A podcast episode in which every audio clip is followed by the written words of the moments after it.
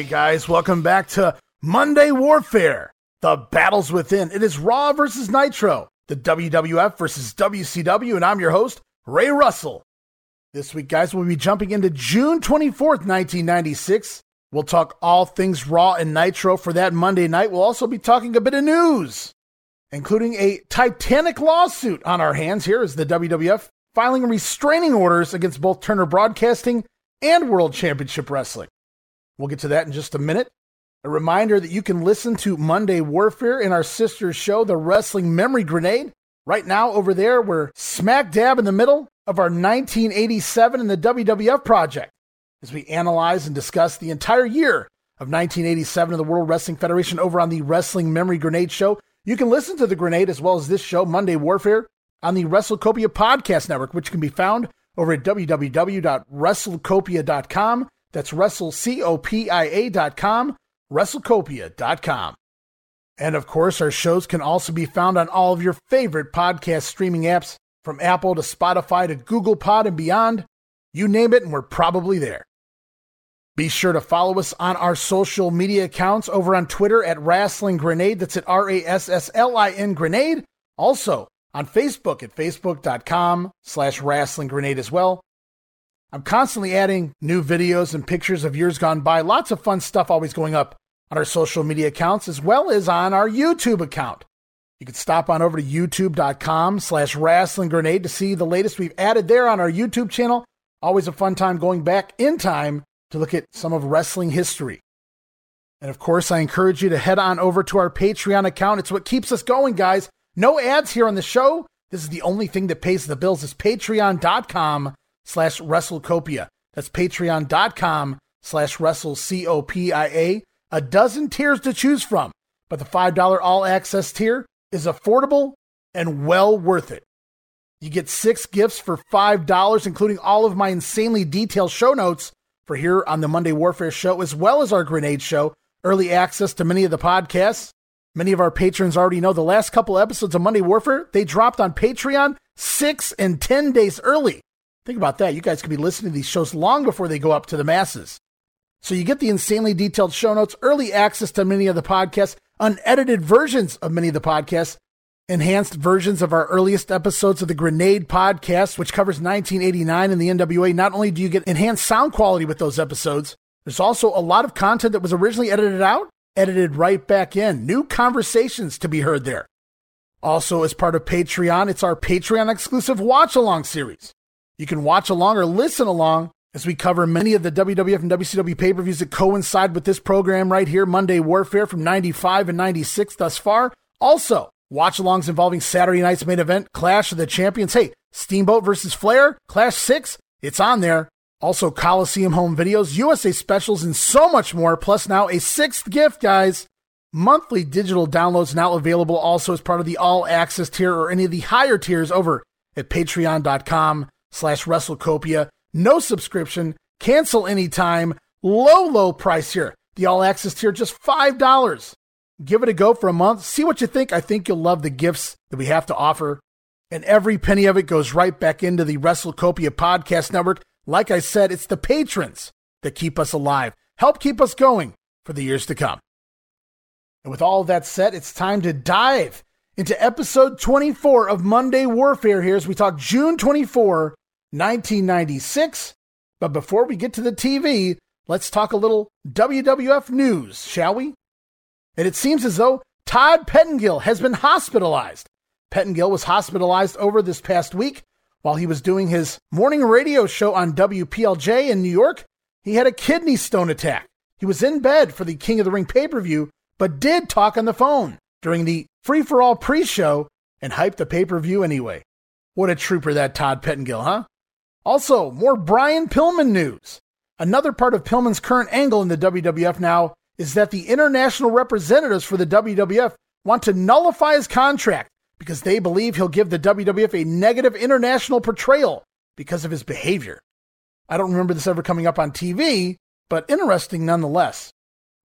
And so this is one of those weeks where it could be a short news week, but it's actually a long news week, so to speak, because we only have one more bit of WWF news here, but it's a doozy, guys.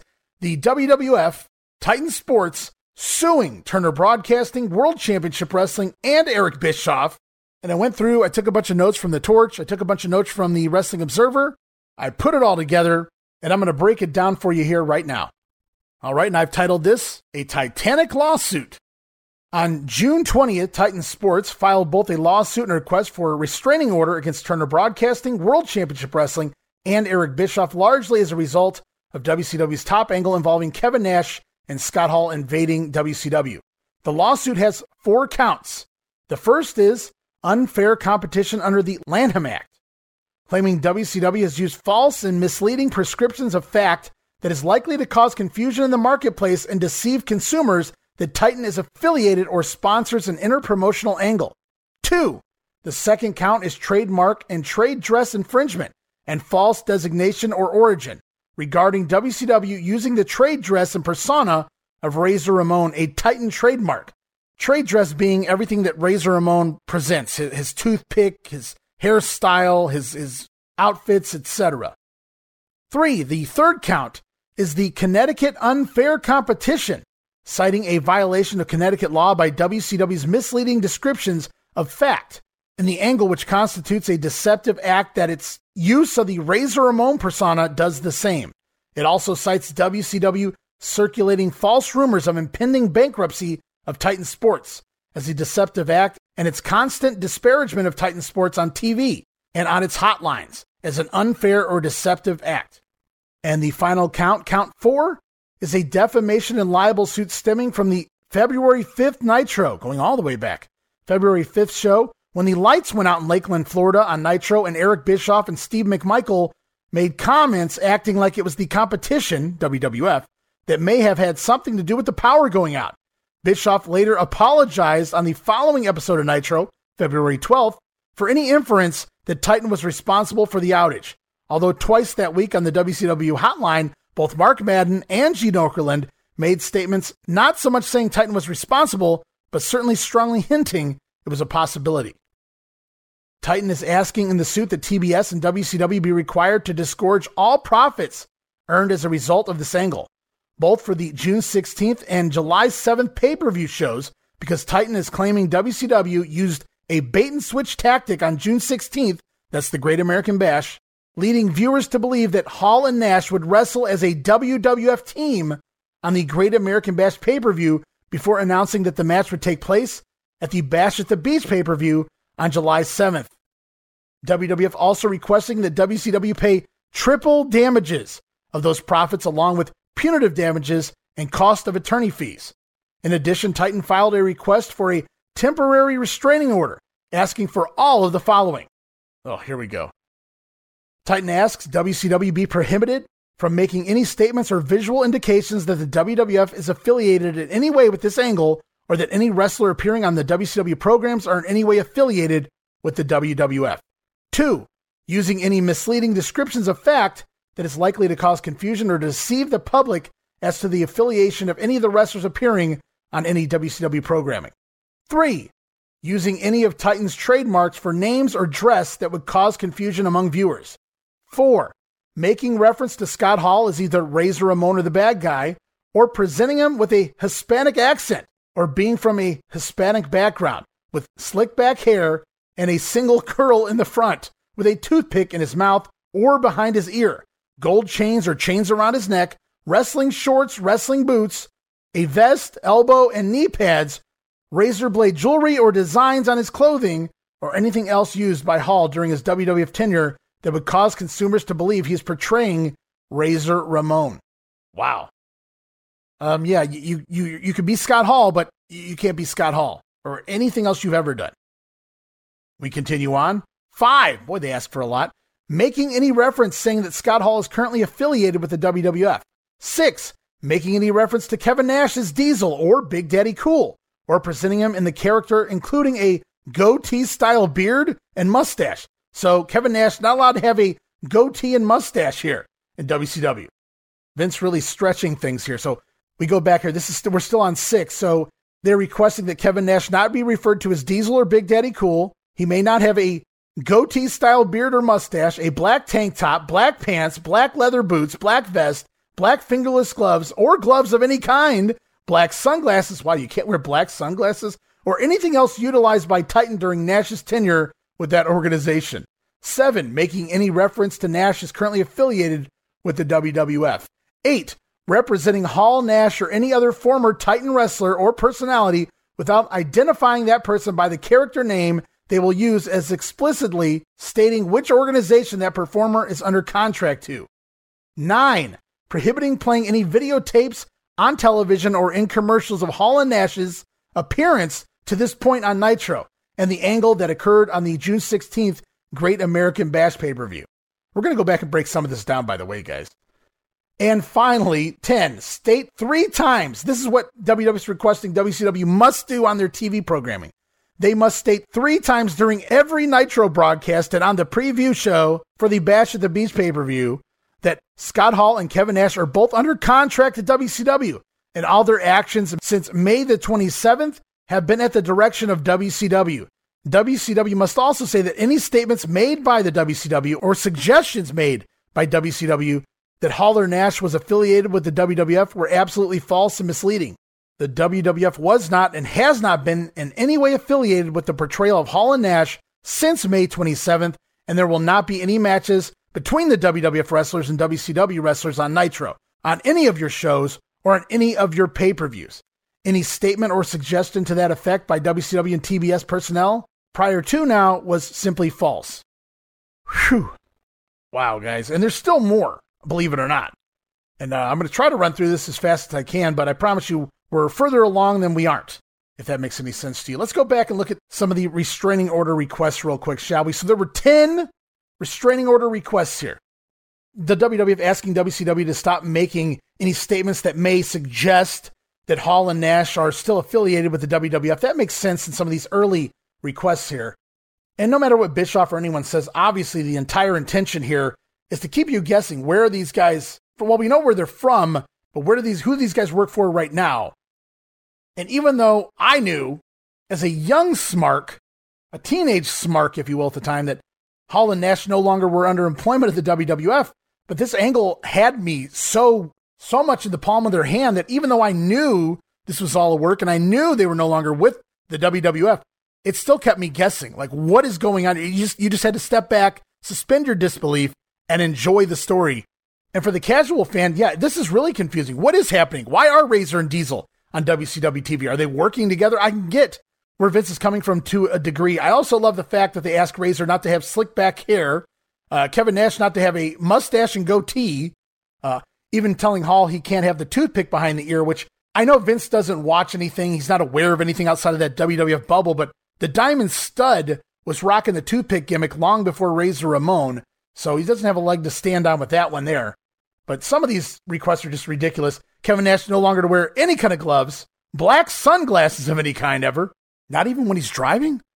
And uh, apparently, Titan asking Kevin Nash to either grow a full beard, apparently, or shave it off because apparently only Diesel can wear a goatee. I'll scroll down here to the last few requests here by Titan on, on this restraining order. Prohibiting playing any videotapes or television commercials with Hall and Nash appearing up until this point. So basically, everything they've shot from Scott Hall's debut to Kevin Nash's debut, the power bomb through through the uh, the staging area on Eric Bischoff, they're requesting all that to never be played again on WCW TV. Yeah, that was going to happen. And then, of course, number 10 here, requesting that WCW make all these statements three times per broadcast on Nitro, as well as the Bash at the Beach pay per view pre show to make the statement that Hall and Nash are under WCW contract. They're not with the WWF and haven't been since May 27th. Vince McMahon and company really stretching here with a lot of these requests. So we go on with the final leg of this story here. Attorneys David Dunn, representing WCW, and of course, Jerry McDevitt, representing the WWF, appeared before the U.S. District Court for the District of Connecticut on June 24th for two hours of arguments regarding the temporary restraining order we just talked about.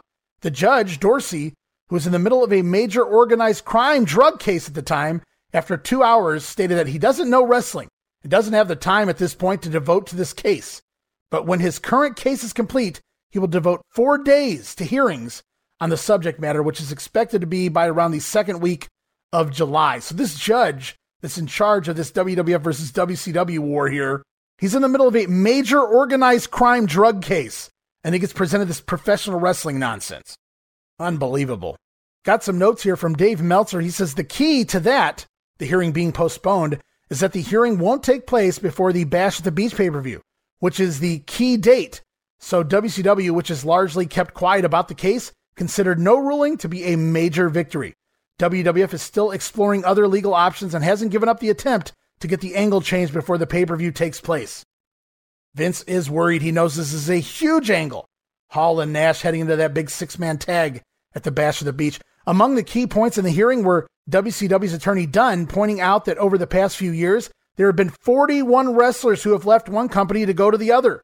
And in 28 of those cases, the wrestlers switched companies while maintaining the same name and or basic persona, and there has never been a lawsuit filed before. I can only think of the Big Boss Man, aka the Boss. They made him switch over to the Guardian Angel gimmick because Vince McMahon gave them some shit for that one as well, which I mean, it was the same gimmick, obviously. And that's just off the top of my head. There may have been others, but very interesting here. Dunn also claimed that most of Scott Hall's mannerisms from his look, the style of trunks, the hairstyle, and the toothpick, and even referring to himself as the bad guy, were created by WCW for its Diamond Stud character, and that it was Titan who copied all of that to create Razor Ramon. Well, I beg to differ. I don't think any of that was created by WCW. I, I believe Scott Hall created most of that himself, but I will agree and again, I'm sure Vince McMahon had no idea what a diamond stud was, but if you go back and watch the diamond stud in WCW, you will see the same hairstyle, the same look, the toothpick gimmick, the bad guy line, which Scott Hall loved from Scarface. Meanwhile, on the other end, McDevitt argued that if Hall and Nash were to be called the Diamond Stud and Vinny Vegas, they would have no problem. But by not giving Hall and Nash a name, the public was believing they were Razor Ramon and Diesel, still with the World Wrestling Federation. At one point, Judge Dorsey asked Dunn to have WCW play down the Ramon character, and Dunn said he'd suggest that to his clients, provided McDevitt agreed he wouldn't sue WCW based on anything that takes place on the July 7th Bash at the Beach pay per view, which McDevitt wouldn't agree to. In a press release by Titan, Vince McMahon stated that he regretted filing the suit, but said that I have finally been pushed up against the wall with no other options than to protect my company. My wife and I have committed our adult lives to building the WWF. This company competes very well, and I dare say stays ahead in a marketplace where quality of programming, creativity, start development, and consumer interest reflects success. However, when a giant competitor uses your very creations to dupe and confuse the public, then the playing field isn't level, and you are forced to fight in a different arena. McDevitt argued that even with Hall and Nash stating on some shows that they didn't work for WWF, by WCW not giving them names, he stated it still confuses the public, and he pointed out that on the June 24th Nitro, it was never stated that the two don't work for the World Wrestling Federation. The irony of the lawsuit is that this reverses the positions of both organizations in a similar 1991 angle involving Ric Flair joining the WWF to feud with Hulk Hogan.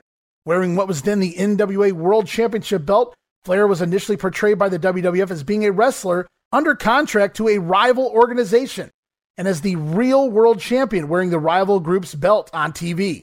WCW went to court and won, getting the belt itself back, whereupon Vince McMahon bought a new belt that was a replica of the original WCW world title. At that point, they wound up in court again, and again, WCW prevailed, and that WWF would not be allowed to show the belt on any of its TV programming.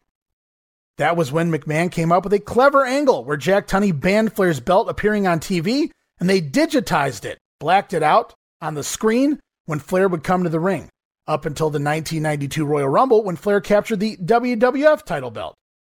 The suit claims that after Hall and Nash agreed to join WCW, the WCW implemented a plan to deceive the public about the status of them, suggesting there was doubt they were coming as a phase of plan to suggest when they showed up it was a surprise and that they weren't affiliated with WCW. And that's that's it. That's it for the lawsuit, guys. But holy shit, that was a mouthful. The WWF essentially trying anything and everything to, to squash this. And in response, uh, even here this week on Nitro, we'll see WCW has no qualm about continuing their storyline with Hall and Nash as they had planned heading into the Bash at the Beach pay per view. WWF just um, perhaps a little concerned might be the word we're looking for there. Vince McMahon doing a little bit of everything here legally, asking for a bit much, and he gets very little, if, if none of this, really, other than I, I do recall at the Great American Bash pay per view, Bischoff asking Hall and Nash, Do you work for the World Wrestling Federation? They say no. So they verified it there. Now you have to do that three times every week on TV. I don't know about that. That seems a bit silly. And I do agree with some of the questions here that WWF has, or, Vince McMahon has stated that they are purposely refusing to announce them as Hall and Nash or giving them names of any type simply because they want us to believe that these guys are Razor Ramon and Diesel. That's how I felt then as it was happening. Why don't these guys have names? These are this is Razor Ramon and Diesel. It's the way I looked at it way back in 1996. So it was very smart on WCW's part, whether they admit that's what they were doing or not at the time. Now, obviously, they have a match coming up, so we're going to have to give them names sooner rather than later, and they will, which we'll find out. But as of right now, two hours in front of this judge, this poor judge already dealing with an organized crime drug case, gets handed this WWF versus WCW lawsuit. This guy has no idea anything about professional wrestling. And now he's been told, you need to figure this out. He sat there listening to these two attorneys go back and forth for two hours, and he says, you know what? I've heard, I've heard enough. I've heard enough to know that I don't know what the hell any of this means. I'm going to go revisit this once my big drug case is closed. I'm going to try to revisit this sometime in July. I'm going to give it four days to try to learn all about this whole entire situation, and we'll revisit it then. As of right now, we're going to put it on hiatus, and that's what happens here. And it doesn't bode well for the WWF heading into the Bash of the Beach. WCW is not going to have to do any of these things that Titan has requested, and I don't believe they do even following the Bash of the Beach pay per view either. But it is funny. Dave points out going back 1991, bringing Ric Flair and kind of implying that he was still with WCW. Maybe not so much as we are right here with Hall and Nash, I don't think. A little bit of a stretch, but yes, Flair did bring in the WCW World Heavyweight title with him. That is absolutely true. But that's it, guys. All the news out of the way. I promise you we're done with the news. But this is the Monday Warfare podcast. We're talking about the Monday Night War, and you can't glimpse over things like this lawsuit here, which is a big part of the battles within. But we finally move on to WWF TV. It is Monday Night Raw for June 24th, 1996. It's the night after King of the Ring, so we are live. But before we get into Raw, let's talk really quick about King of the Ring results. We go back just a day, June 23rd. Free for all match. The Body Donnas with new manager Cloudy scoring a win over the new Rockers of Marty Jannetty and Leif Cassidy. Then on to the pay per view in the semifinals of the King of the Ring tournament. Stone Cold Steve Austin over Wildman Marc Mero. Austin, of course, getting his lip busted open, something like 16 stitches, something along those lines, in his lip. Austin leaves the arena after defeating Mero to go to the hospital to get his lip stitched up in order to return for the finals later in the pay per view. Speaking of the finals, next matchup, it's Jake the Snake Roberts scoring a DQ victory over Vader to advance into the finals here of the King of the Ring. Jake going for the DDT, Vader grabbing hold of the referee, dragging him down with the hold, causing the DQ. Jake the Snake Roberts and Austin now will meet later on in the pay per view, and we'll get to that in just a minute. Also on the card, tag team champions Smoking Guns with Sunny by their side, yet again victorious over Henry and Phineas Godwin. The Ultimate Warrior defeats Jerry Lawler. Was there ever any doubt? In just 3 minutes and 50 seconds, probably for the best. Mankind picks up a win over The Undertaker after manager Paul Bearer accidentally hits The Undertaker over the head with his urn. Mankind then applying the mandible claw to get the win. Ahmed Johnson defeated Intercontinental Champion Goldust. Ahmed becomes the first African American Intercontinental Champion. And then it was time for the King of the Ring finals as Stone Cold Steve Austin defeats Jake the Snake Roberts in a rather quick matchup. Again, probably for the best. Austin becomes the 1996 King of the Ring, then goes on to cut a promo where Austin 316 is born. And then in the main event, WWF champion Shawn Michaels picks up the win over the British Bulldog, even with Mr. Perfect announced as the referee for the match. Well, the WWF had one more surprise for Jim Cornette. Mr. Perfect was the official for the match. However, he was the outside official for the match. Nevertheless, when it came down to it, it was Hennig who had to make the three count. Shawn Michaels picking up the win over the Bulldogs. Shawn Michaels retaining the WWF title. As we move on to Monday Night Raw, June 24th at the Brown County Expo Center in Green Bay, Wisconsin, in front of 4,660 fans. It's Jerry Lawler and Vince McMahon on commentary, and the show kicks off right away with the viewer discretion advised warning on the TV and Triple H standing in the ring. Let me touch on this real quick. So, I like the idea of getting right into the action, but I've already mentioned this dismal lighting and oftentimes plotting ring action here on Raw as of late, and I'm really starting to miss those overhyped openings with Vince McMahon and the sirens and the shouting and the, the crowds all revved up behind him.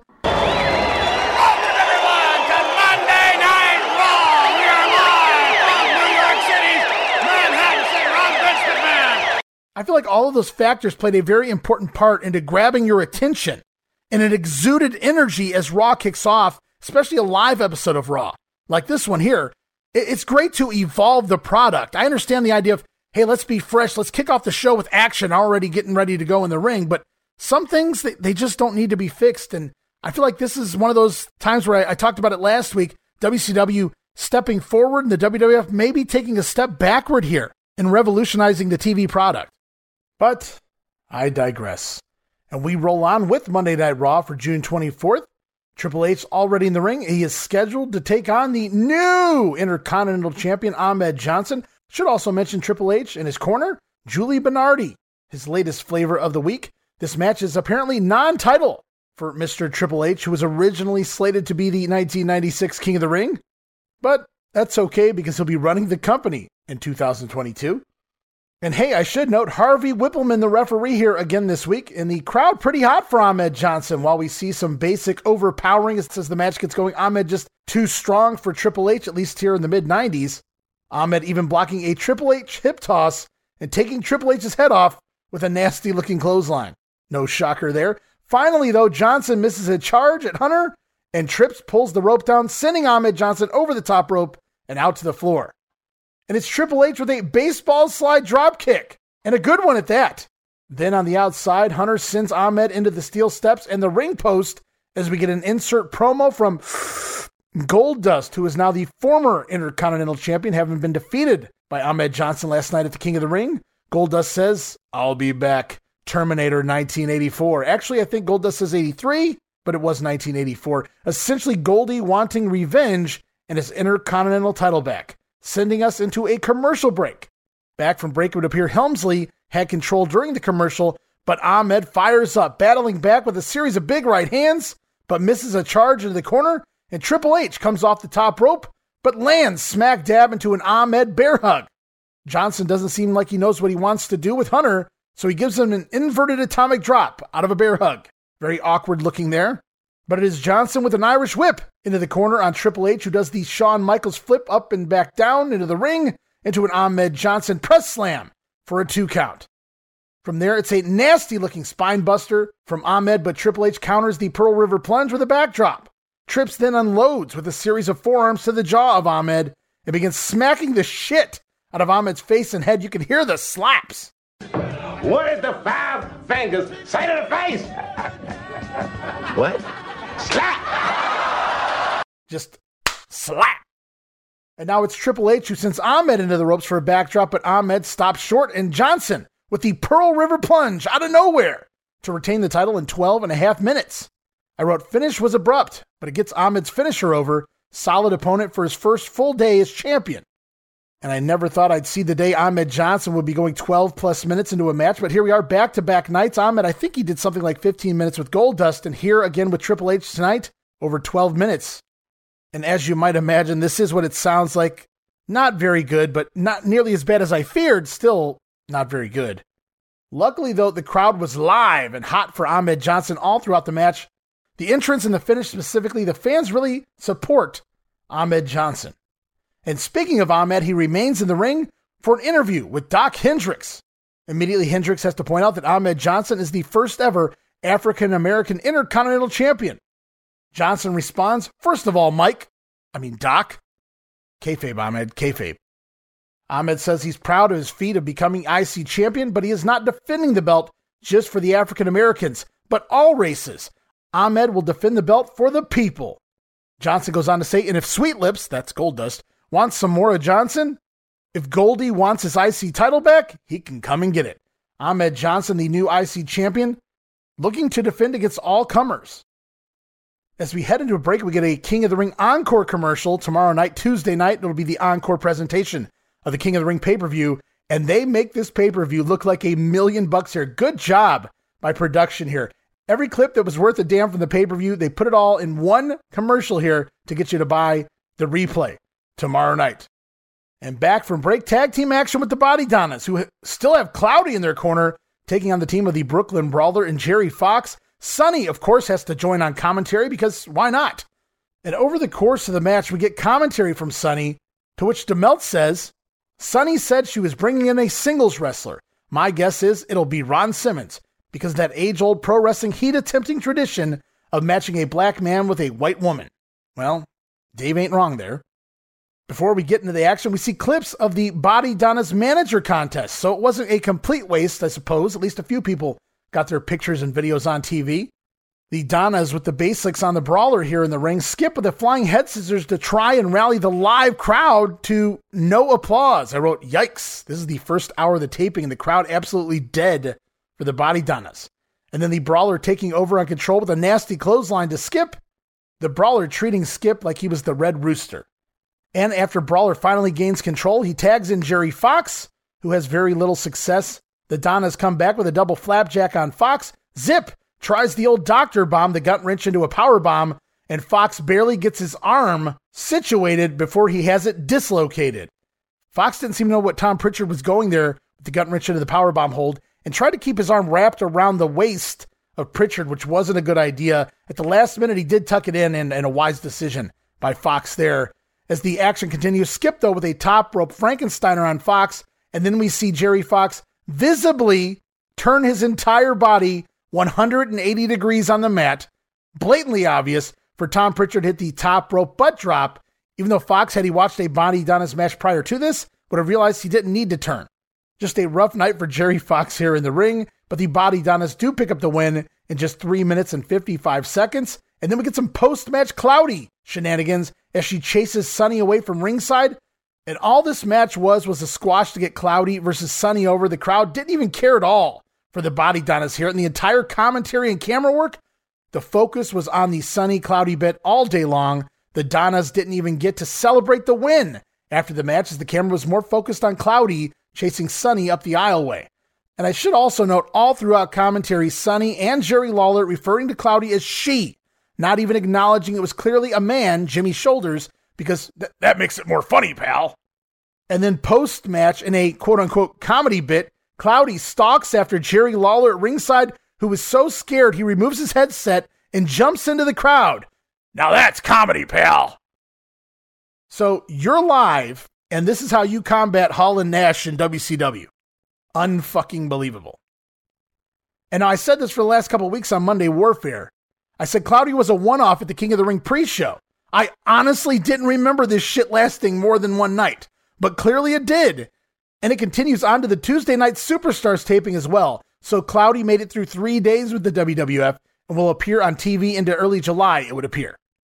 And it's just too bad we never get that epic Cloudy versus Sunny payoff. It's funny as shit, pal. Ha ha. And we're off to a video package. A video package of the Rockers? No, not the new and improved rockers, but rather the original rockers, Shawn Michaels and Marty Jannetty on my TV screen here in 1996. It's a Rockers Explodes video package. Setting up next week's match on Raw between Shawn Michaels and Marty Jannetty. They put over the Rockers' success as a team, Shawn Michaels turning on Jannetty and both men capturing the Intercontinental title. And then Vince McMahon completely buries Marty Jannetty by saying, and while Shawn's star continued to rise, Marty's burned out. It's already calling Jannetty a has been here. I wrote, wow. Essentially burying Jannetty as any type of competition to Shawn Michaels or anyone for that matter. And it doesn't help at the end of the video, we get a picture of both Shawn and Marty. Of course, Shawn Michaels, the new WWF champion. On the other side of the image, it's Marty Jannetty with a, a big peace sign doing the new Rockers goofy gimmick there. Talk about trying to bury someone. And of those of you who have listened to the Wrestling Memory Grenade show, the 1993 project, you know that back in 1993, Shawn and Marty had a couple of classics on Monday Night Raw. I guess we'll see what they do here in 1996 next week on Monday Warfare. I won't hold my breath.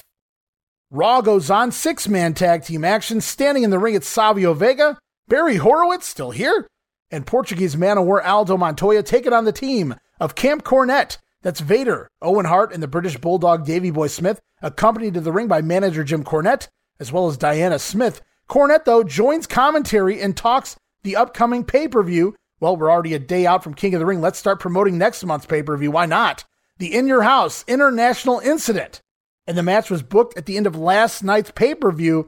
The main event of In Your House International Incident. We'll see the Bulldog, Owen Hart, and Vader taking on the, wow, look at this team of the WWF champion Shawn Michaels, Intercontinental champion Ahmed Johnson, and Warrior Man. Warrior Man here. The Ultimate Warrior, Shawn Michaels, and Ahmed Johnson. Whew.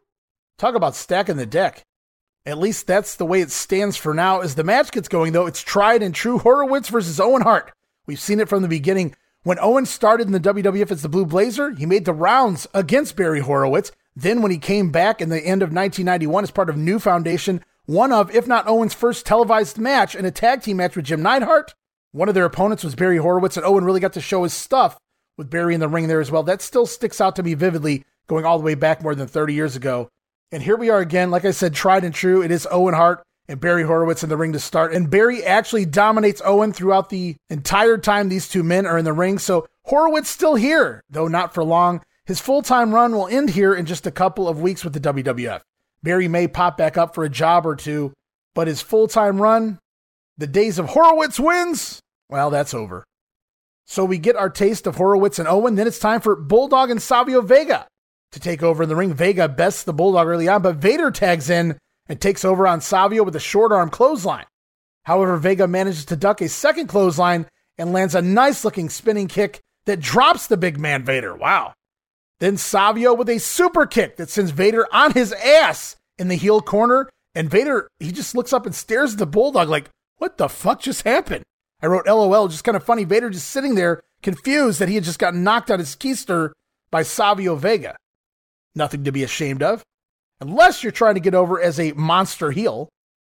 And now it's Aldo Montoya's turn in the ring as he takes on Owen Hart. Nice drop kicks early on by Montoya, but he runs into an Owen spinning heel kick, and the heels take over. It's the beginning of the end for the Portuguese man of war as the Bulldog in with the delayed suplex. Vader with a nasty looking choke slam and an avalanche in the corner. Bulldog back inside, running power slam on poor Aldo, and they're still not done yet, tagging Owen Hart back in for the sharpshooter and the submission. Camp Cornette just ran the gauntlet on poor Aldo Montoya here, and the faces don't even bother to help make the save. The heels get the submission win here in just four minutes and 17 seconds. And I wrote, with Barry Horowitz on the way out, it just seemed weird to job Aldo Montoya here. And in this fashion, Though they do need to get this Camp Cornette unit over heading into the In Your House pay per view, that's for sure. And uh oh, guys, it's Destrucity time as we head off to some random video somewhere in a gym. We see a young man in a gym working out, lifting weights, getting in shape, as we hear someone off camera stating, Not everyone works out to gain Herculean strength or train to reach Olympic status. Some simply live in defiance of limitations and to exceed expectations. Unleash the warrior inside you. Unleash the warrior man. Warrior man here. Inside you. And let me put this video in context for those of you who don't remember it or haven't seen it or, or don't plan to watch it. This young man working out at the end of the video, we see that he's in a wheelchair as he rolls himself out of the gym to end the segment. Unleash the warrior inside you, defy limitations, exceed expectations. It's a great motto and belief system, though I don't really know what this has to do with really anything here on WWF Raw, nor the Ultimate Warrior for that matter. He had nothing to do with this segment. Just really oddly placed here in this show. But when we cut back to Raw, it's Brian Pillman now at ringside and he's having a word with Vince McMahon. Pillman wants his goddamned money. Sorry, Lord. And Vince points out that Pillman isn't even able to wrestle yet, I guess implying that Pillman can't be paid until he actually wrestles a match. Makes sense? There really wasn't much to this segment, short and uh, no real direction either, other than to get Pillman on Raw. Hopefully, things pick up there for Brian Pillman. The characters in place, they just have no direction for him quite yet. As we head back to the ring, it's main event time here on Raw with The Undertaker, Paul Bearer in his corner, taking on the new King of the Ring, Stone Cold Steve Austin. And we are one day removed from the debut of Austin 316. And busted lip and all, Steve Austin has enough of The Undertaker's 20 minute entrance and attacks the dead man. Right on. Taker no sells and takes over as Lawler gets up from commentary trying to interview Paul Bearer ringside about what happened at the King of the Ring pay per view. You see, Bear accidentally hit The Undertaker with the urn, costing Taker the match against Mankind. Lawler thinks it was done on purpose, questioning Paul Bear, but the manager won't respond. As King rejoins commentary, he continues to question Paul Bear's allegiance to The Undertaker. Back to the action, The Undertaker sends Austin outside of the ring, into the ring post, into the steel steps, and into the guardrail. The dead man continues to dominate on the offense all the way into a commercial break. Then back from break, it's Steve Austin who takes over with a chop block, then begins to work over The Undertaker's leg, wrapping around the ring post as we get loud chants of RIP out of nowhere in the crowd. And then it's Goldust who comes to ringside and he too joins commentary. Lots of uninvited guests on commentary tonight. Well, I suppose Sunny was invited, but then we had Jim Cornette. Now Goldust. Every match has its own special guest commentator, I suppose. So with Goldust now on commentary back inside the ring, Steve Austin continues to work the Undertaker's leg over it with a very long and very boring leg lock. The Undertaker does try a comeback, but Austin with another chop block, sending us into a second commercial break. Back from break, it's the conclusion of the match as The Undertaker tries his flying clothesline, but Austin out of the way and Taker misses. Stone Cold gets cocky though and eats a choke slam for his troubles. And then as The Undertaker scoops Stone Cold up for the Tombstone Piledriver, Goldust off the commentary and onto the apron. Goldust throwing gold glitter into the eyes of The Undertaker, causing a disqualification due to outside interference. The Undertaker picks up the DQ win in about 16 minutes. I wrote, ugh. And we'll talk about that in just a minute. Post match, though, Stone Cold once again attacks the dead man, but The Undertaker reverses things and Austin wisely bails. Taker then begins his quote unquote celebration with Paul Bear as Bear holds the urn in the air, The Undertaker down to one knee. But Jerry Lawler's not done with this whole situation yet. He wants to confront Paul Bear once again in the ring with The Undertaker. Not a wise move, King. Lawler on the microphone wants The Undertaker to force Paul Bear to tell the truth that Bear cost Taker the match versus Mankind at King of the Ring on purpose, and then explain why Bear didn't help The Undertaker just now when Goldust interfered in the match. The dead man, though, doesn't want to hear it, and he takes a swipe at the King before Bear holds him back. Lawler jumps out of the ring but continues to insist that Paul Bear is turning on The Undertaker. And nobody buys it because the King is a heel.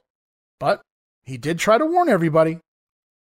So, first of all, as we jump right into this, DeMelt says that the Undertaker Austin match was quote unquote long and boring.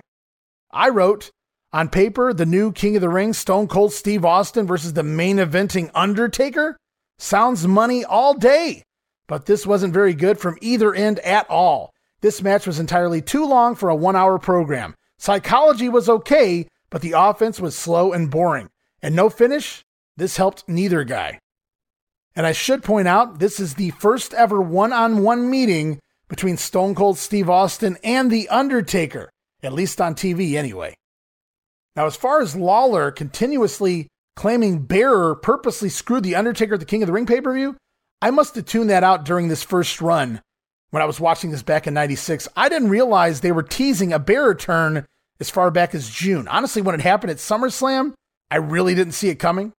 But again, there were a lot of segments I tuned out on during this era, and uh, maybe you can see why.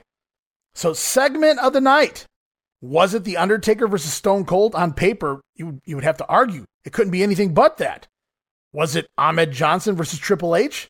Or could it have been the Raw debut of Cloudy? Well, why don't we get to segment of the night in just a minute? I got some more notes here I want to run through. I wrote, You've got one live show to compete with Nitro for the next four weeks, and this is what you slap together. Vince looking to put a big name main event out there, first time ever, Stone Cold versus The Undertaker. But let's be honest, it just didn't deliver in the ring. The slow, plodding WWF style coupled with the dingy lighting, it just isn't going to compete with the vibrant colors and fast paced action over on Nitro. It's like the WWF regress just as WCW made that step forward here, as I pointed out at the beginning of this episode. WCW really coming into their own since the Monday Night War era began. Raw, at the very least, at a standstill at this point, in my opinion, anyway. I wrote the WWF backed itself into a corner. They get one shot per month as of right now to go live and give us something huge. But unfortunately, that live episode falls the day after a pay per view, which means the day before the encore pay per view.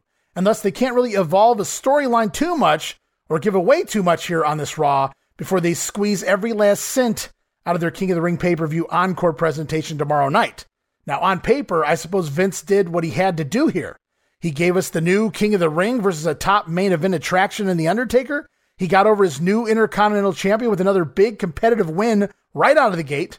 Cloudy debuts on Raw to feud with Sunny, which somehow is the entire tag division storyline in a nutshell. Sad, I know. Brian Pillman arrives on the USA Network. Check. Camp Cornette comes off losses at the King of the Ring, but they're headed to main event the next pay per view, and they get an impressive win here tonight on Raw.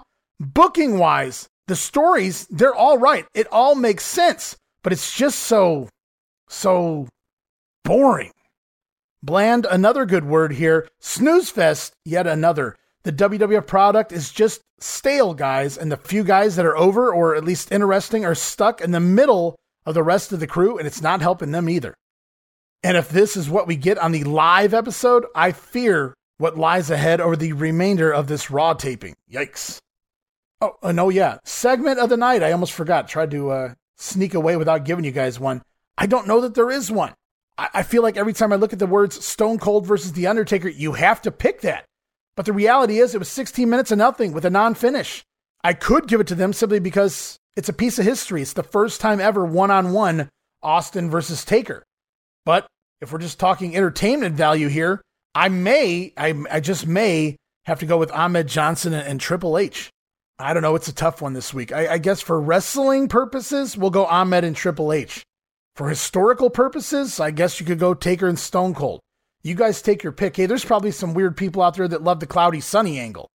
This is just a hard one, but I, I guess just based on what entertained me this time around, I'm going to go Ahmed and Triple H for no real apparent reason. And we move on to WCW and WCW News as the Macho Man Randy Savage will be on Regis and Kathie Lee on July 2nd. Very interesting heading into the Bash at the Beach, promoting that big pay per view, no doubt, taking on Hall Nash and that mystery man. Savage, a good friend of the show, a good friend, I'm sure, of Regis, or at least an acquaintance of Regis. We all know Kathie Lee really didn't want anything to do with wrestling, but Regis had the wrestlers on the show. What's interesting about this is up until now, I don't recall getting any WCW guys on the Regis and Kathie Lee show. It was usually the WWF guys. So a big coup here from WCW either way. It appears that the Great American Bash pay per view buy rate was merely a 0.48 or 170,000 buys, slightly up from the god awful Slamboree pay per view, which that's not saying much, but lower than all of the other 1996 pay per views. So even with Hall and Nash promised to appear on the Great American Bash, the Great American Bash, the second lowest in buy rate here, yet when you look back, still higher than anything from 1995, and for very good reason. And uh, once again, this was part of that hard sell last week. Remember, all throughout the episode of Nitro, they were hard selling the Bash Encore presentation by talking about Mongo's heel turn, Nash jackknifing Bischoff through the stage floor, and everything else that took place on that pay per view. They were hyping it last week to get those big buys after missing out on the live version of the Great American Bash. We'll have to see what Bash at the Beach does. Very curious. And hey guys, remember when we were doing Monday Warfare last week? Scott Steiner busted out that impressive T bone suplex, just launched the giant across the ring out of nowhere with that T bone suplex.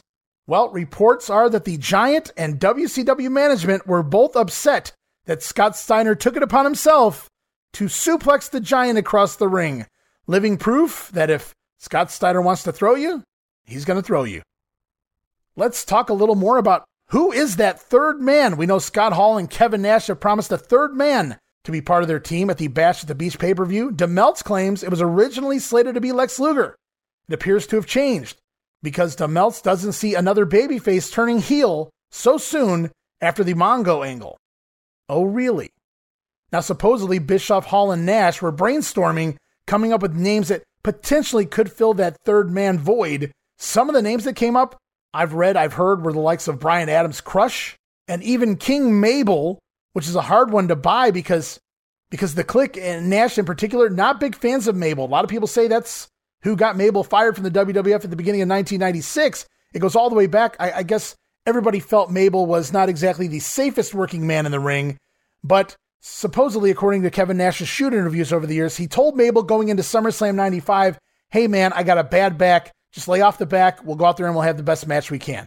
If you watch the match back, Mabel literally sits and jumps on Nash's back throughout the matchup.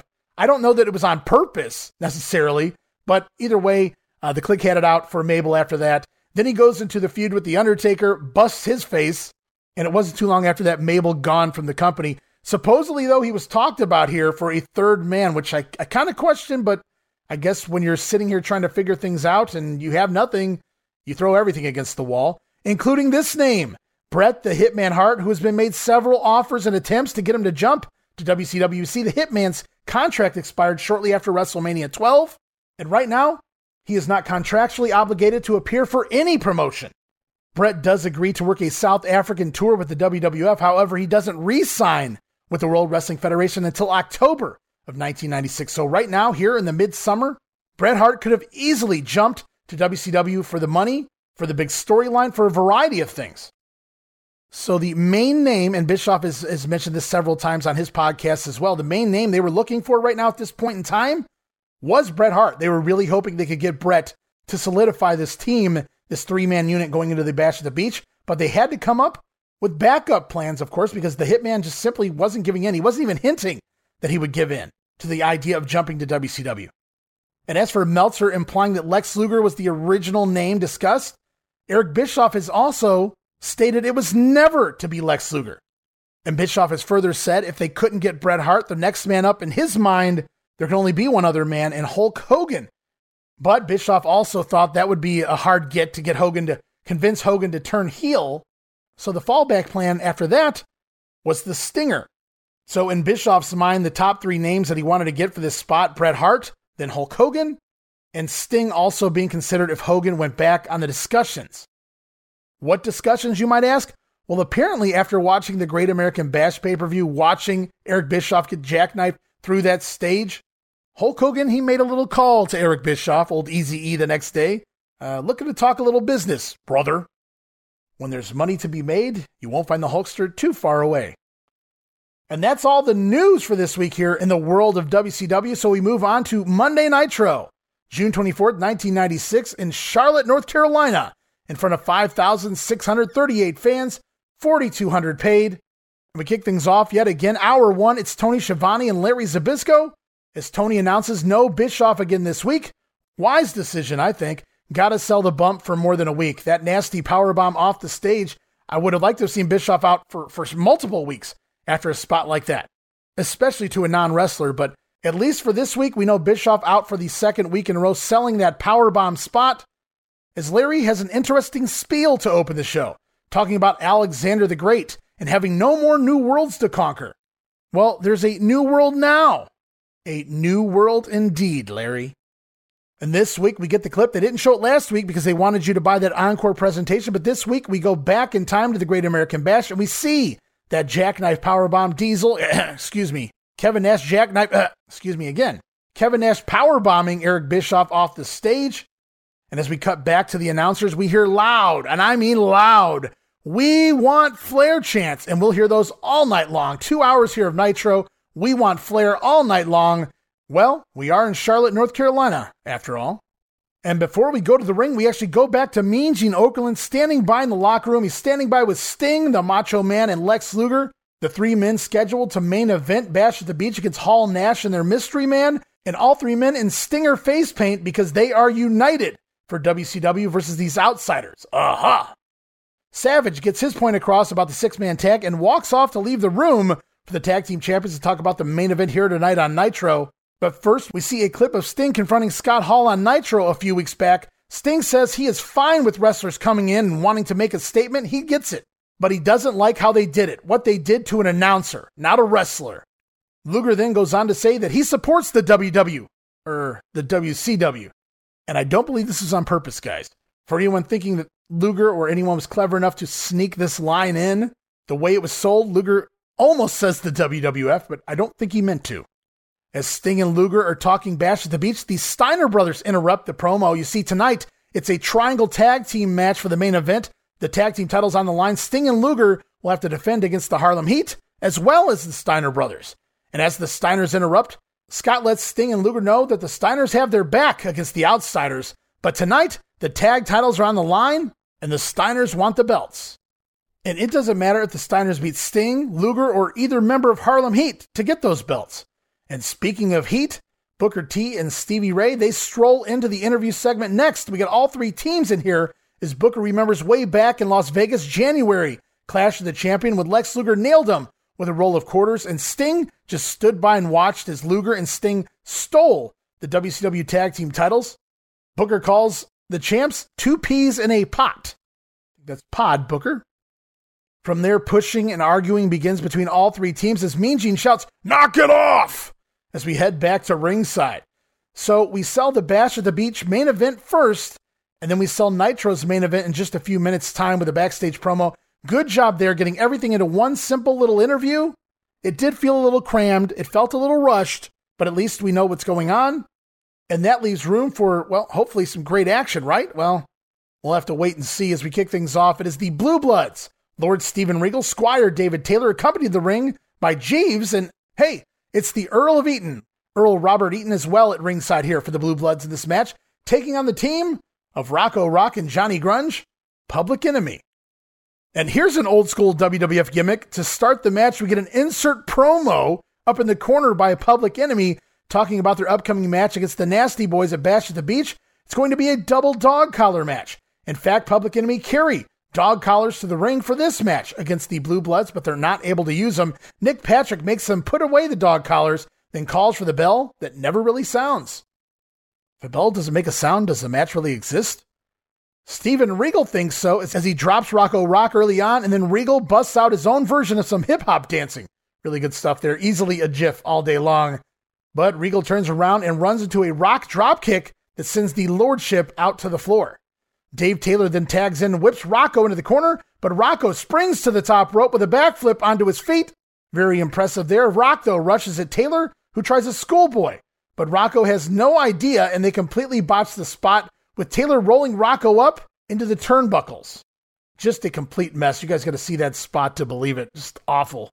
Steven Regal back inside as Rock tries a springboard moonsault, but misses in the center of the ring. And we get more dancing from Lord Steven. Awesome shit.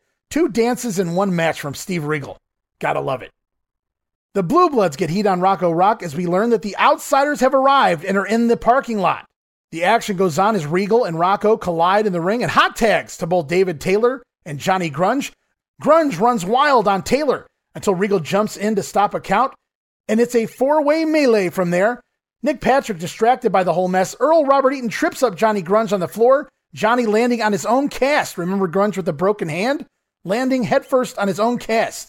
Interesting spot there. The Blue Bloods then double team Rock to the floor before Taylor turns around right into a cast shot from Johnny Grunge. Public Enemy will steal the win.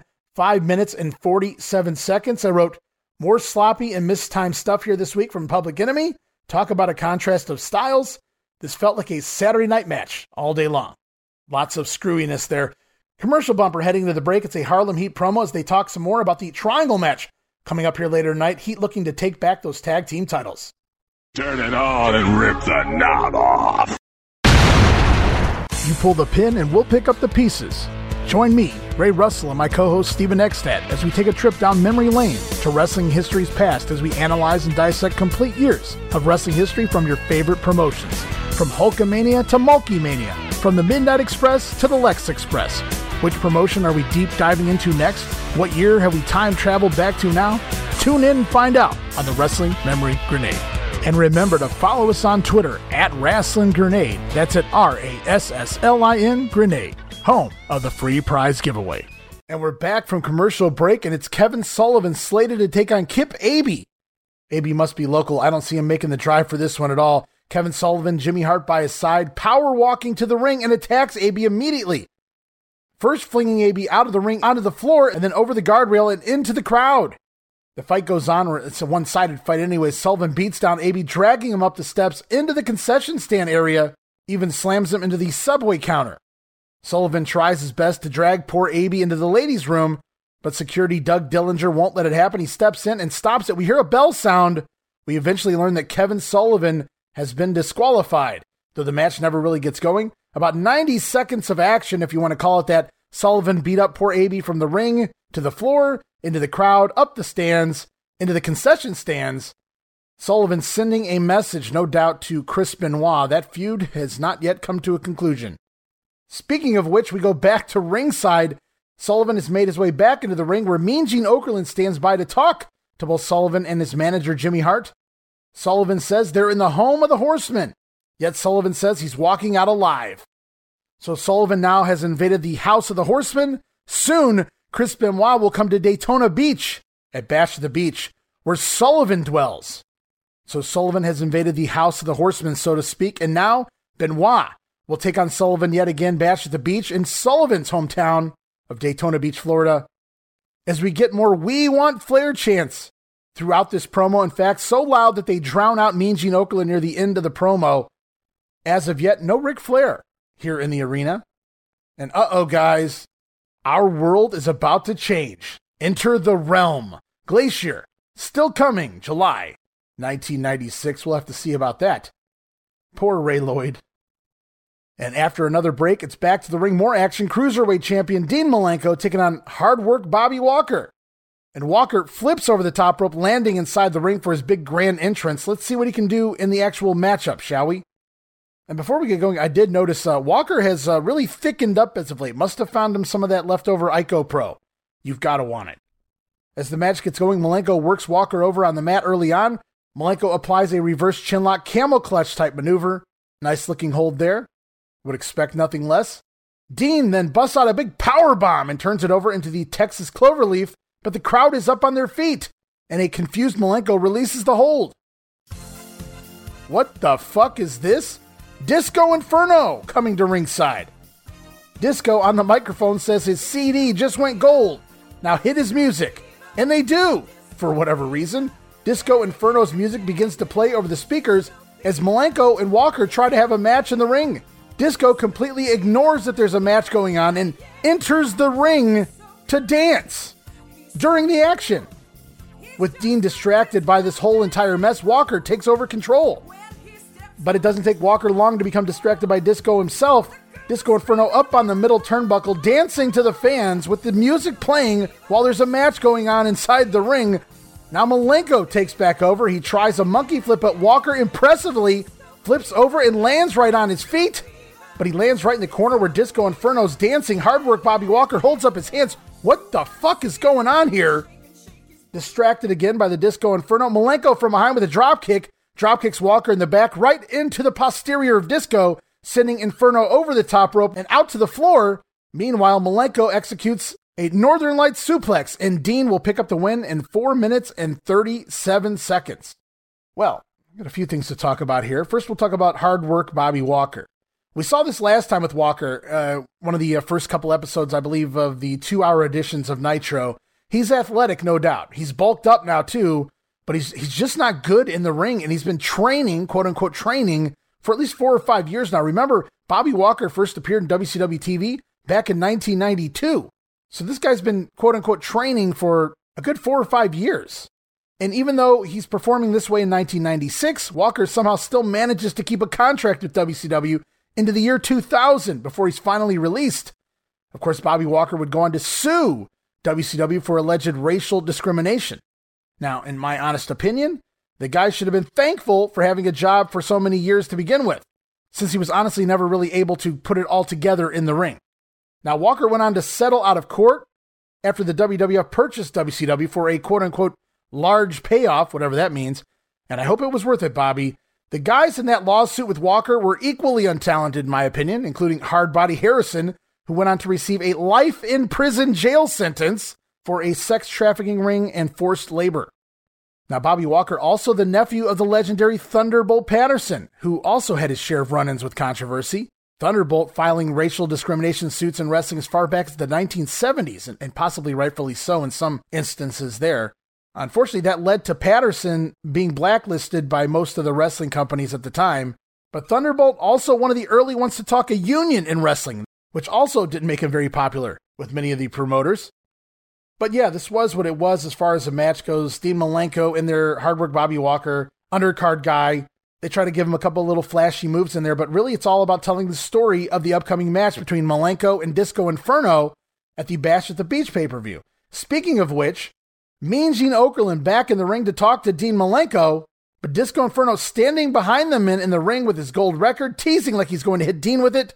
But Malenko catches Disco and has a few words for him instead. And Disco replies, This show is about ratings, and Dean and Bobby Walker were stinking up the joint. Disco says that Malenko may be the man of a thousand holds, but the Inferno, he just sold a million CDs. Malenko replies, He is the man of a thousand holds, but he will only need one hold to take Disco out at Bash at the Beach. So apparently, yes, that is a match, Bash at the Beach Cruiserweight title. What Disco did to deserve this title shot? Unknown to me. My response was ew and how. So Disco Inferno giving Malenko props as being a great wrestler, but this is about ratings and you're not entertaining, says Disco Inferno. I have a feeling Dean's going to show Disco just how entertaining he can be at the upcoming pay per view as we roll on commercial bumper once again. It's Arn Anderson talking his upcoming match against the Rock and Roll Express back in WCW. Arn says the horsemen of the 90s are even meaner than that of the 1980s. Tonight is the night that music dies. And we're back to action. It's Eddie Guerrero in the ring, taking on the Barbarian. I feel like we haven't seen Eddie a whole lot as of late here on Nitro. It's good to see him back in here. Feeling out process begins as Barbarian goes for a press slam early on, but Eddie wiggles himself free. Barbarian, though, shoots Guerrero into the air, and Eddie, in midair, turns it into a dropkick. Great rotation by Eddie Guerrero there. Barbarian launching him in the air, and Eddie spinning his body around, turning it into a dropkick, taking the Barbarian down. Guerrero then tries a springboard reverse body block, but Barbarian catches him and smashes Eddie into the turnbuckle as the crowd applauds. Not only is this a horseman type crowd, this is a heel crowd. They're just not happy with the baby faces here. The crowd applauding Barbarian's offense on Eddie Guerrero, and Barbarian next with a nasty power bomb, spiking Guerrero into the mat. Once again, gets a loud pop from the crowd, and then an equally nasty pump handle slam from the Barbarian as well gets a near fall.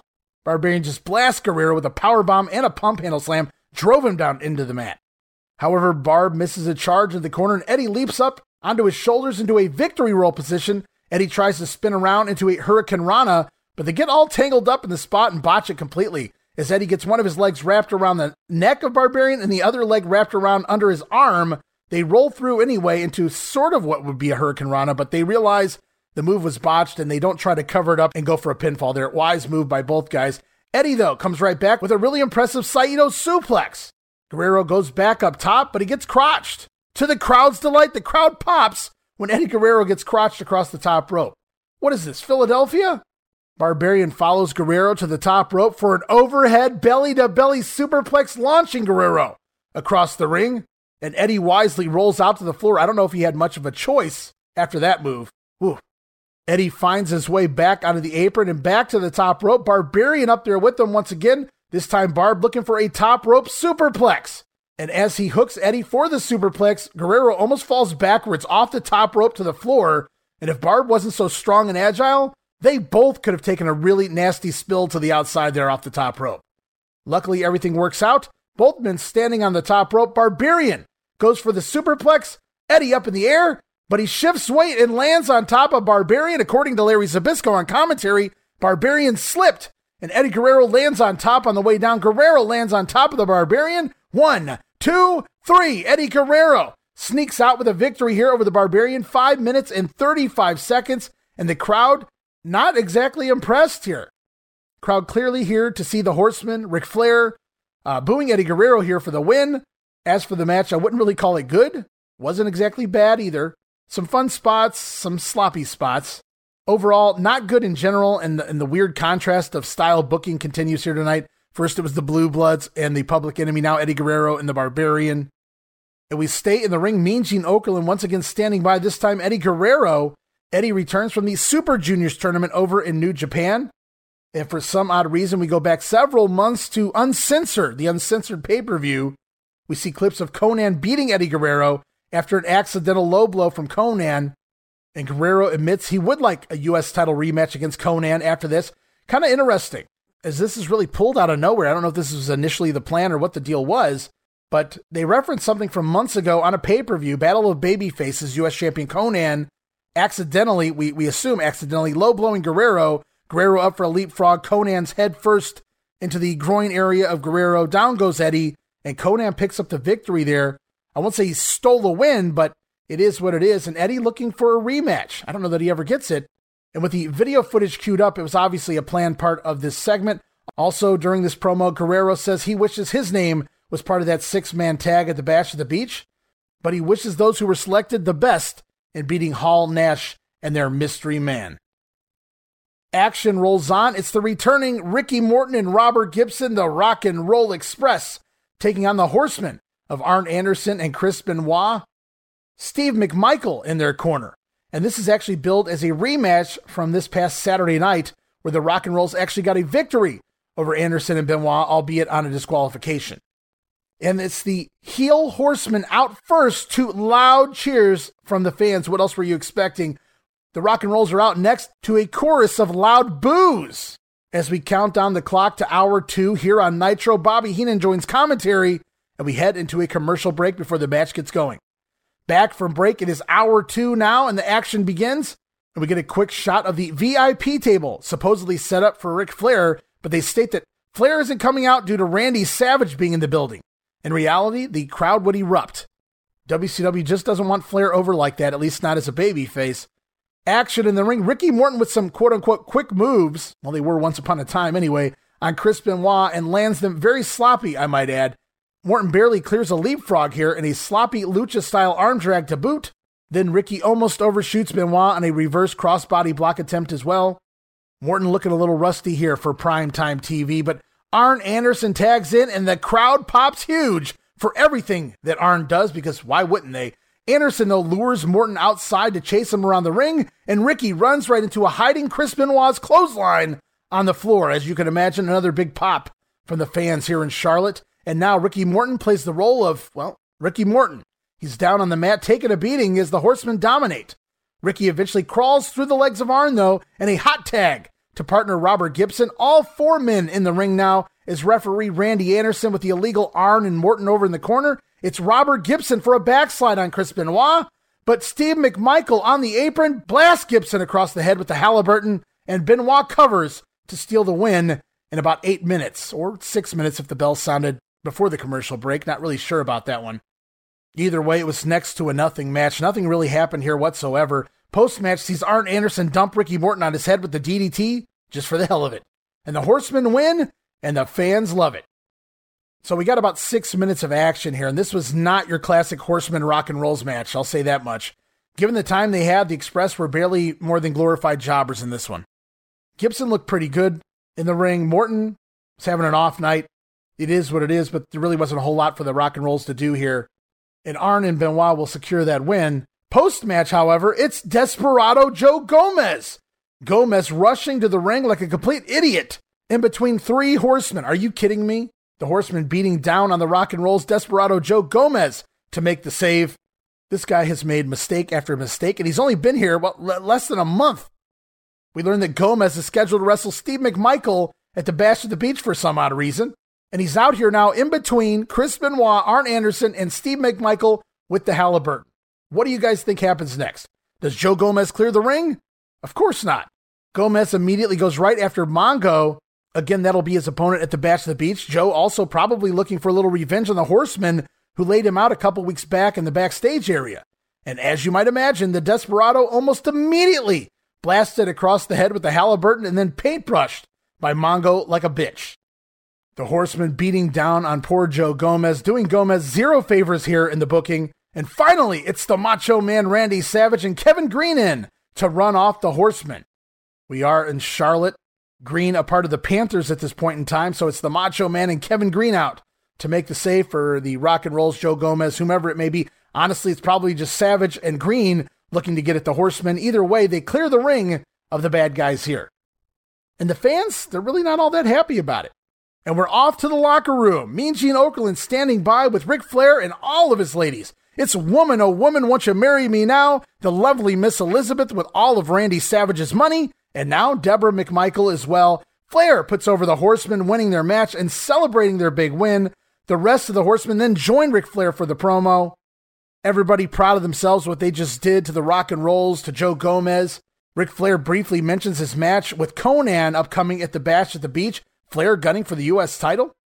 And they're wisely doing this promo backstage, keeping Ric Flair out of the arena and in the locker room area instead for the fans at home Though honestly, I would have been intrigued to hear the crowd's response to an appearance on TV of Ric Flair here. We just don't get it this week. No worries though, the local fans will get Ric Flair over the Macho Man in a dark match later here after Nitro concludes. So they still get them some Nature Boy.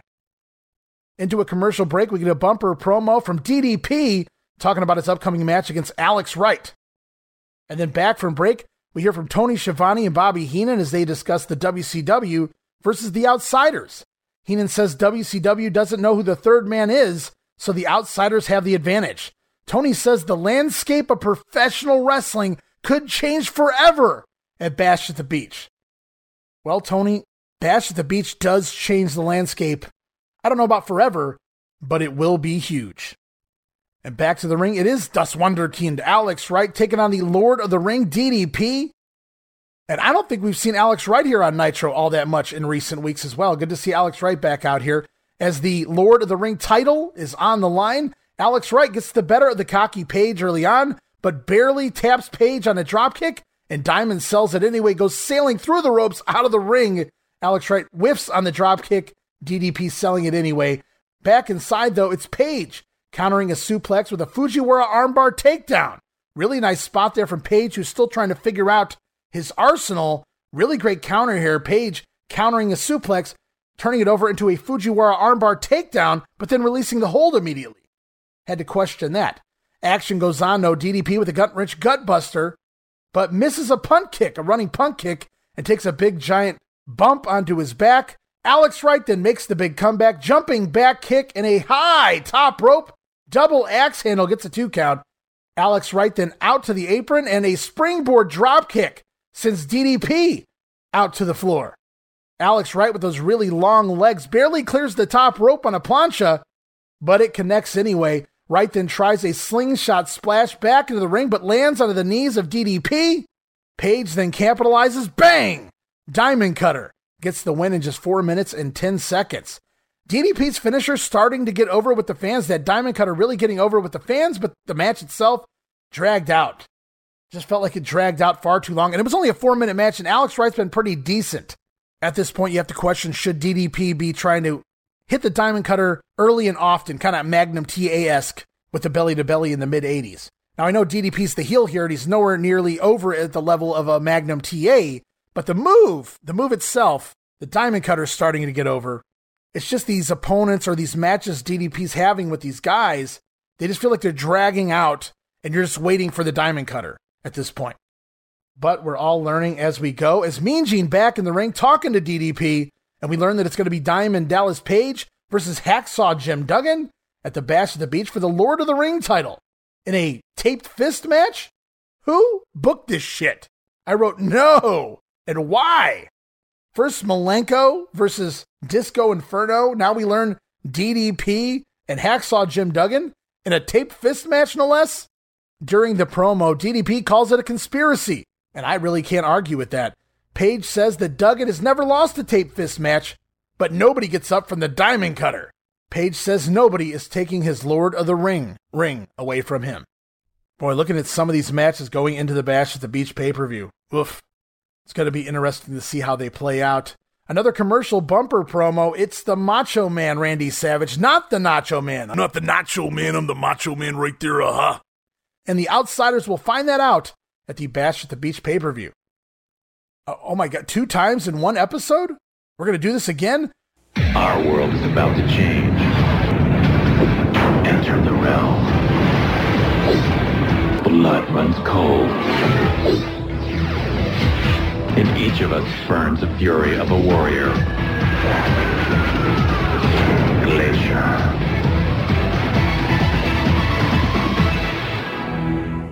Our world is about to change. Blood runs cold. Glacier coming July 1996. So not only do we have a starting date now of July next month, next week really is July 1st. It could be any time now that we get Glacier on our TV. But not only do we get a, a debut time frame now, but we're getting two vignettes in a single episode of Nitro. Well, Glacier's about to find out that not only is our world about to change, but so is his world. July 96, it ain't happening.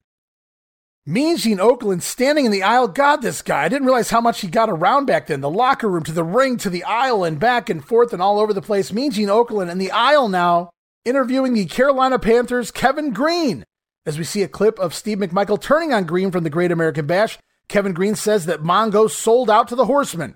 Greene says the Carolina Panthers are going to kick some ass as Mean Gene tries to cover it up, but he's a little too late. We're live, pal, Mean Gene. Kevin Greene getting a curse word on the air here.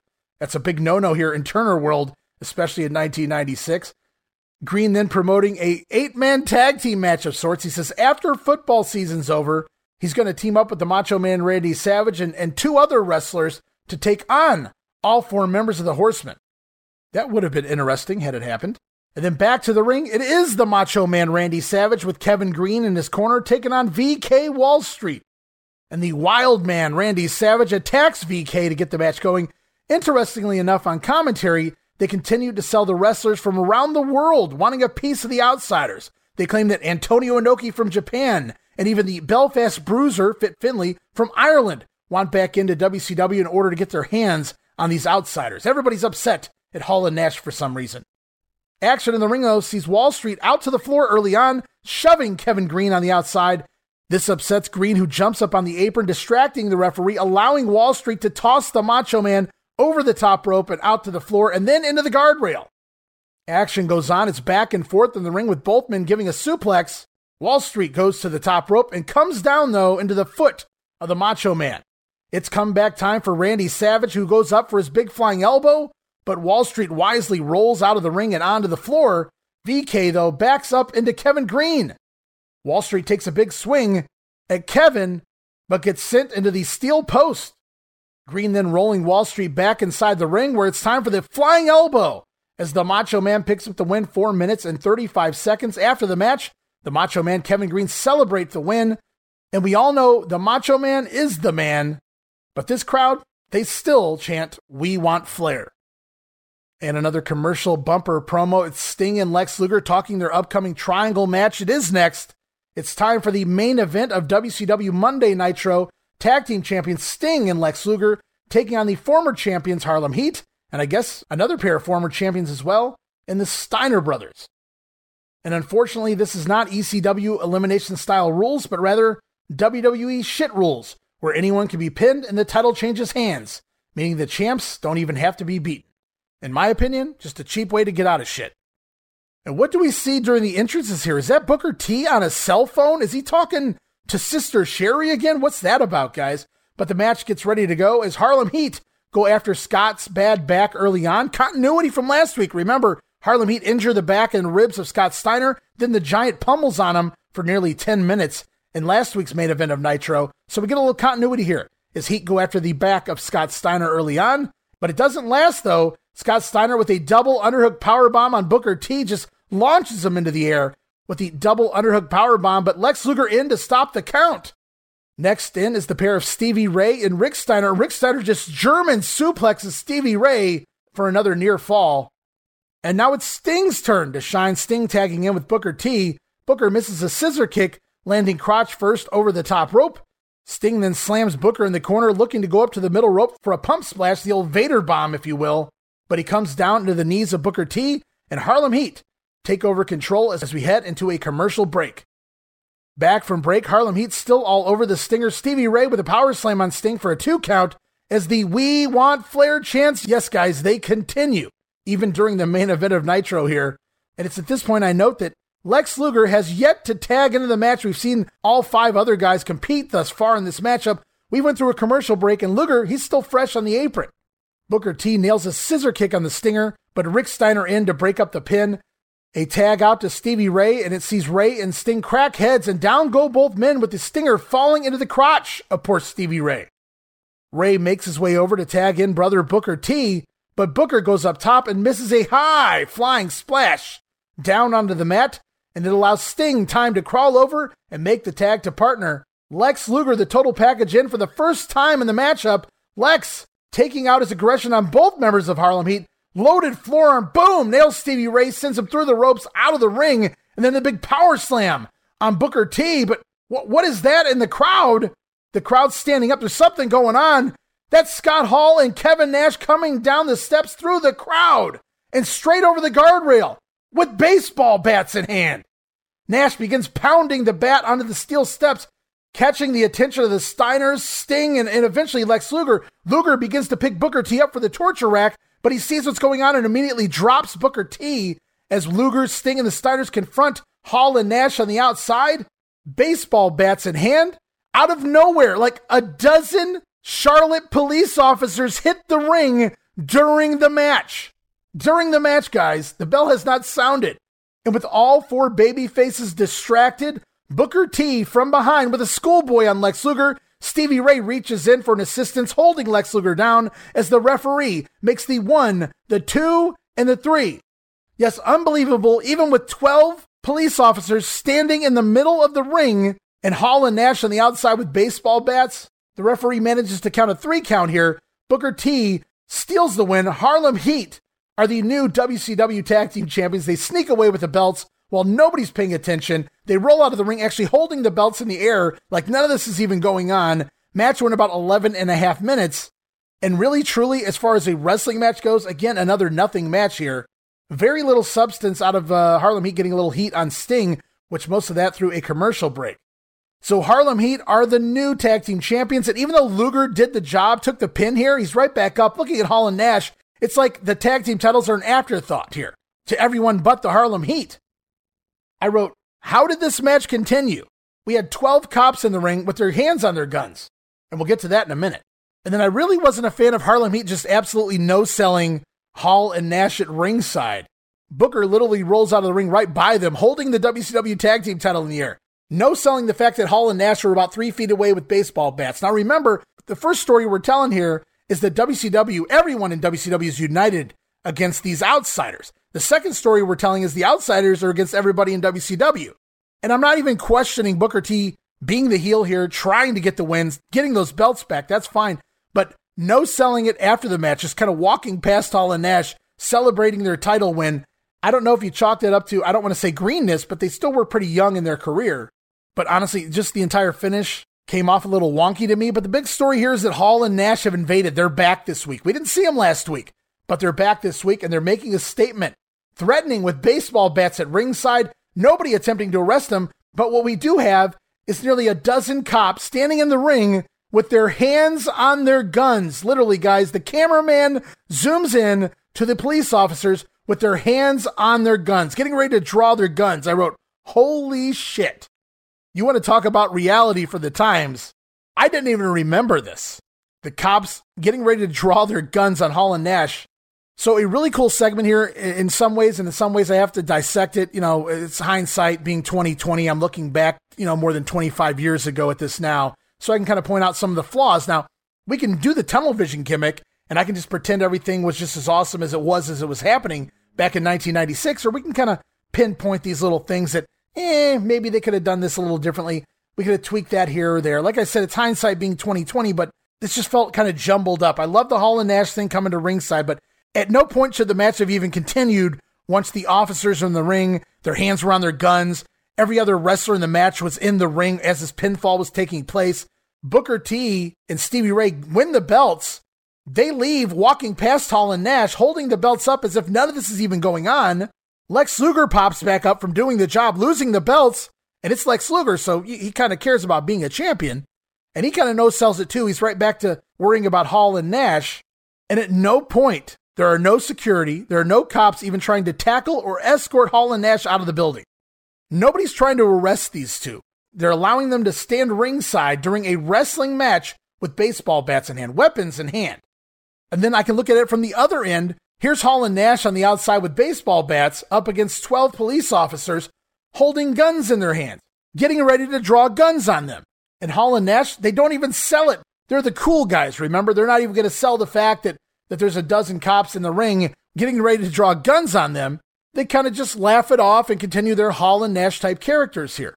Now, you don't even notice that stuff back in 96, or at least I didn't. I was having too much fun enjoying the angle. But as I go back and look at this, why aren't the cops trying to arrest these guys? Why are these guys laughing at cops holding guns? Like I said, there's little things that could be done differently, but at the end of the day, what a wild bunch of shit this was. Really cool angle going on here. Hall and Nash invade WCW yet again. They sneak in through the crowd. Somehow they snuck weapons in through the crowd. And Sting and Luger and the Steiners daring them to get in the ring. It never happens here, but just a crazy sight in general. Complete chaos as we get closer to the Bash at the Beach. WCW doing a pretty damn good job in their outsider storyline anyway. And before we close out Nitro, we see Tony Schiavone and Bobby Heenan up at the announce desk. Tony says that WCW isn't taking this lightly. There will be no hostile takeover. Bobby Heenan is visibly scared out of his mind, and that concludes another edition of WCW Monday Nitro. The Outsiders once again making their presence felt. Whew, so another episode done here with WCW Nitro heading into the bash at the beach. Hall and Nash have all the momentum in the world, but who will be that third man? We'll just have to wait and see. Segment of the night here for Nitro. Was it the triangle match main event? Was it the Horsemen versus the Rock and Rolls? Maybe Guerrero versus Barb? Or even Malenko versus Bobby Walker? Wow, as I, I look back at this card, we're really light here this week on good action on Nitro. Two hours and just a whole bunch of nothing matches. Not not a whole lot. Nobody was really given time this week in the ring to put anything decent together. I think the Horsemen versus the Rock and Rolls, had they had an extended match, had Ricky Morton and Robert Gibson been here a little longer, gotten a little more over again, that could have been something decent here on this show. But like I said, about six minutes of action there, and it was really nothing. It was like formulaic, but you got none of the good stuff in between. Then again, the triangle match, not very good either. Not a whole lot to that. Everybody got a move or two in, and then Harlem Heat taking over, getting some heat on Sting. Again, like I said before, most of which during a commercial break. Back from break, Luger gets that big hot tag. He doesn't have to do a whole hell of a lot, a couple moves himself. And then it's time for Hall and Nash to make their way down, which has got to be my segment of the night. If you want to lump the triangle match into the Hall and Nash appearance, then yeah, that would be my segment of the night. However, I say skip the majority of the match and just watch the segment with the Luger getting the hot tag, Hall and Nash coming down and just causing chaos. Those dozen officers, roughly a dozen officers, running into the ring, forming a line in front of Hall and Nash on the outside, beating their bats against the steel steps, and then the cops putting their hands on their weapons, putting their hands on the guns, and the cameras zooming in on said cops' hands on guns. Unbelievable.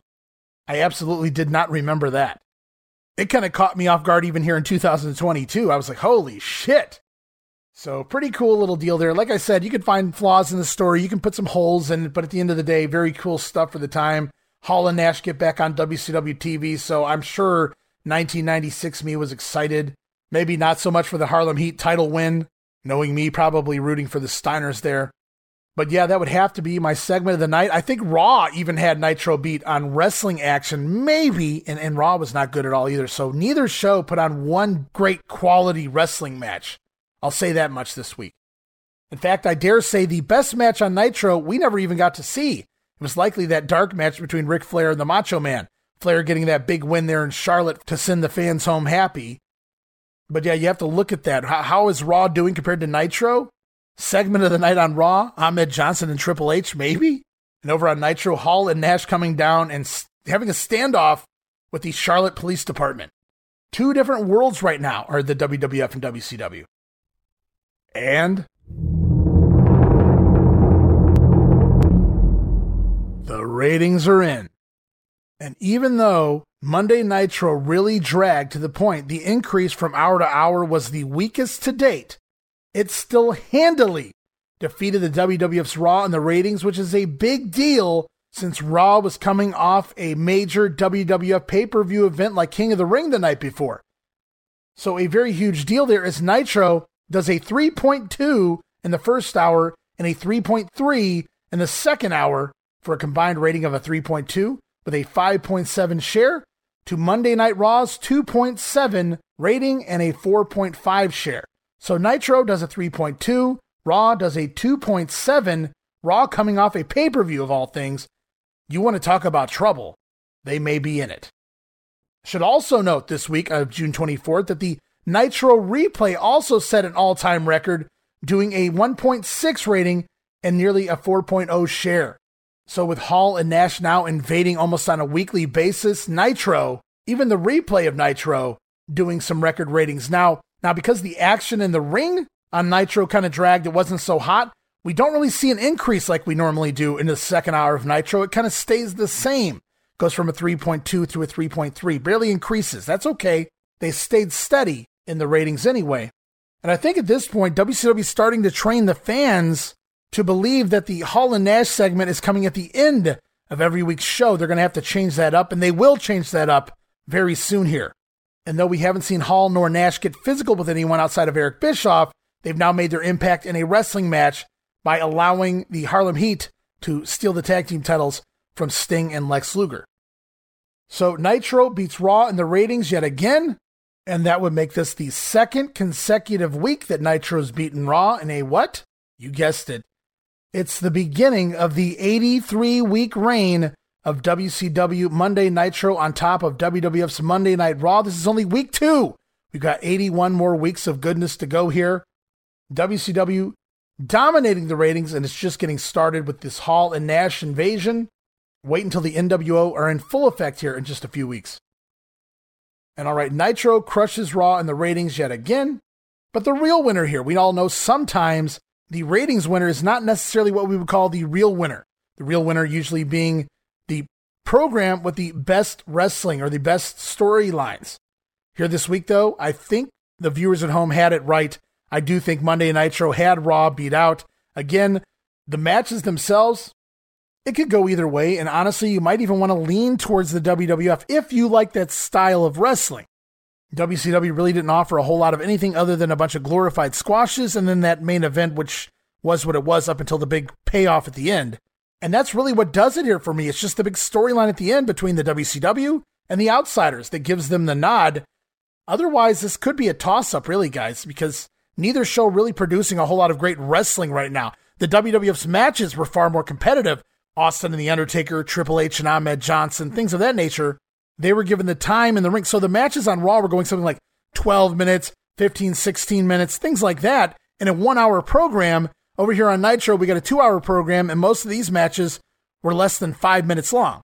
You almost feel like Raw and Nitro need to flip flop their formats when it comes to in ring action. Raw, quicker, faster paced action. WCW Nitro, they have the younger, fresher stars. Give them more time to shine out there in the ring.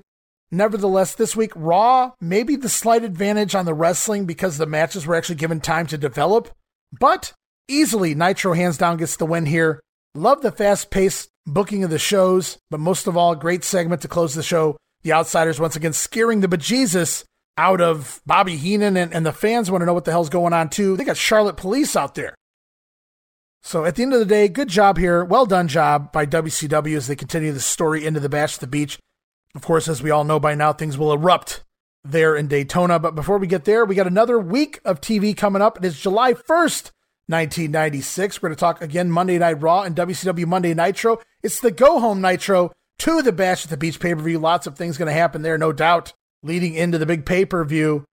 And then over on Raw, we know Shawn Michaels getting ready to take on Marty Jannetty. Former Rockers explode on Monday Night Raw here in 1996. Also, Mankind in action and Goldust taking on the wild man Marc Mero as well. Goldust now without the Intercontinental title in hand. And just to give you a taste of what to expect next week on Monday Nitro, the Steiner brothers will get their tag team title shot against Harlem Heat. Also, a really fun bout between Disco Inferno and Kurasawa. When we get there, you'll see what I'm talking about. Hey, Greg the Hammer Valentine's going to be here next week on Nitro, taking on the Macho Man. WCW champion The Giant slated to defend against John Tenta. And we're going to see all four members of the Horsemen in eight man tag team action.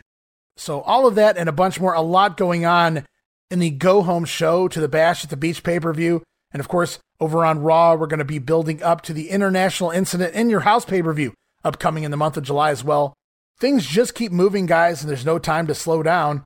So, check back soon for another edition of the program as we talk Raw versus Nitro, the WWF versus WCW, this has been Ray Russell with Monday Warfare The Battles Within.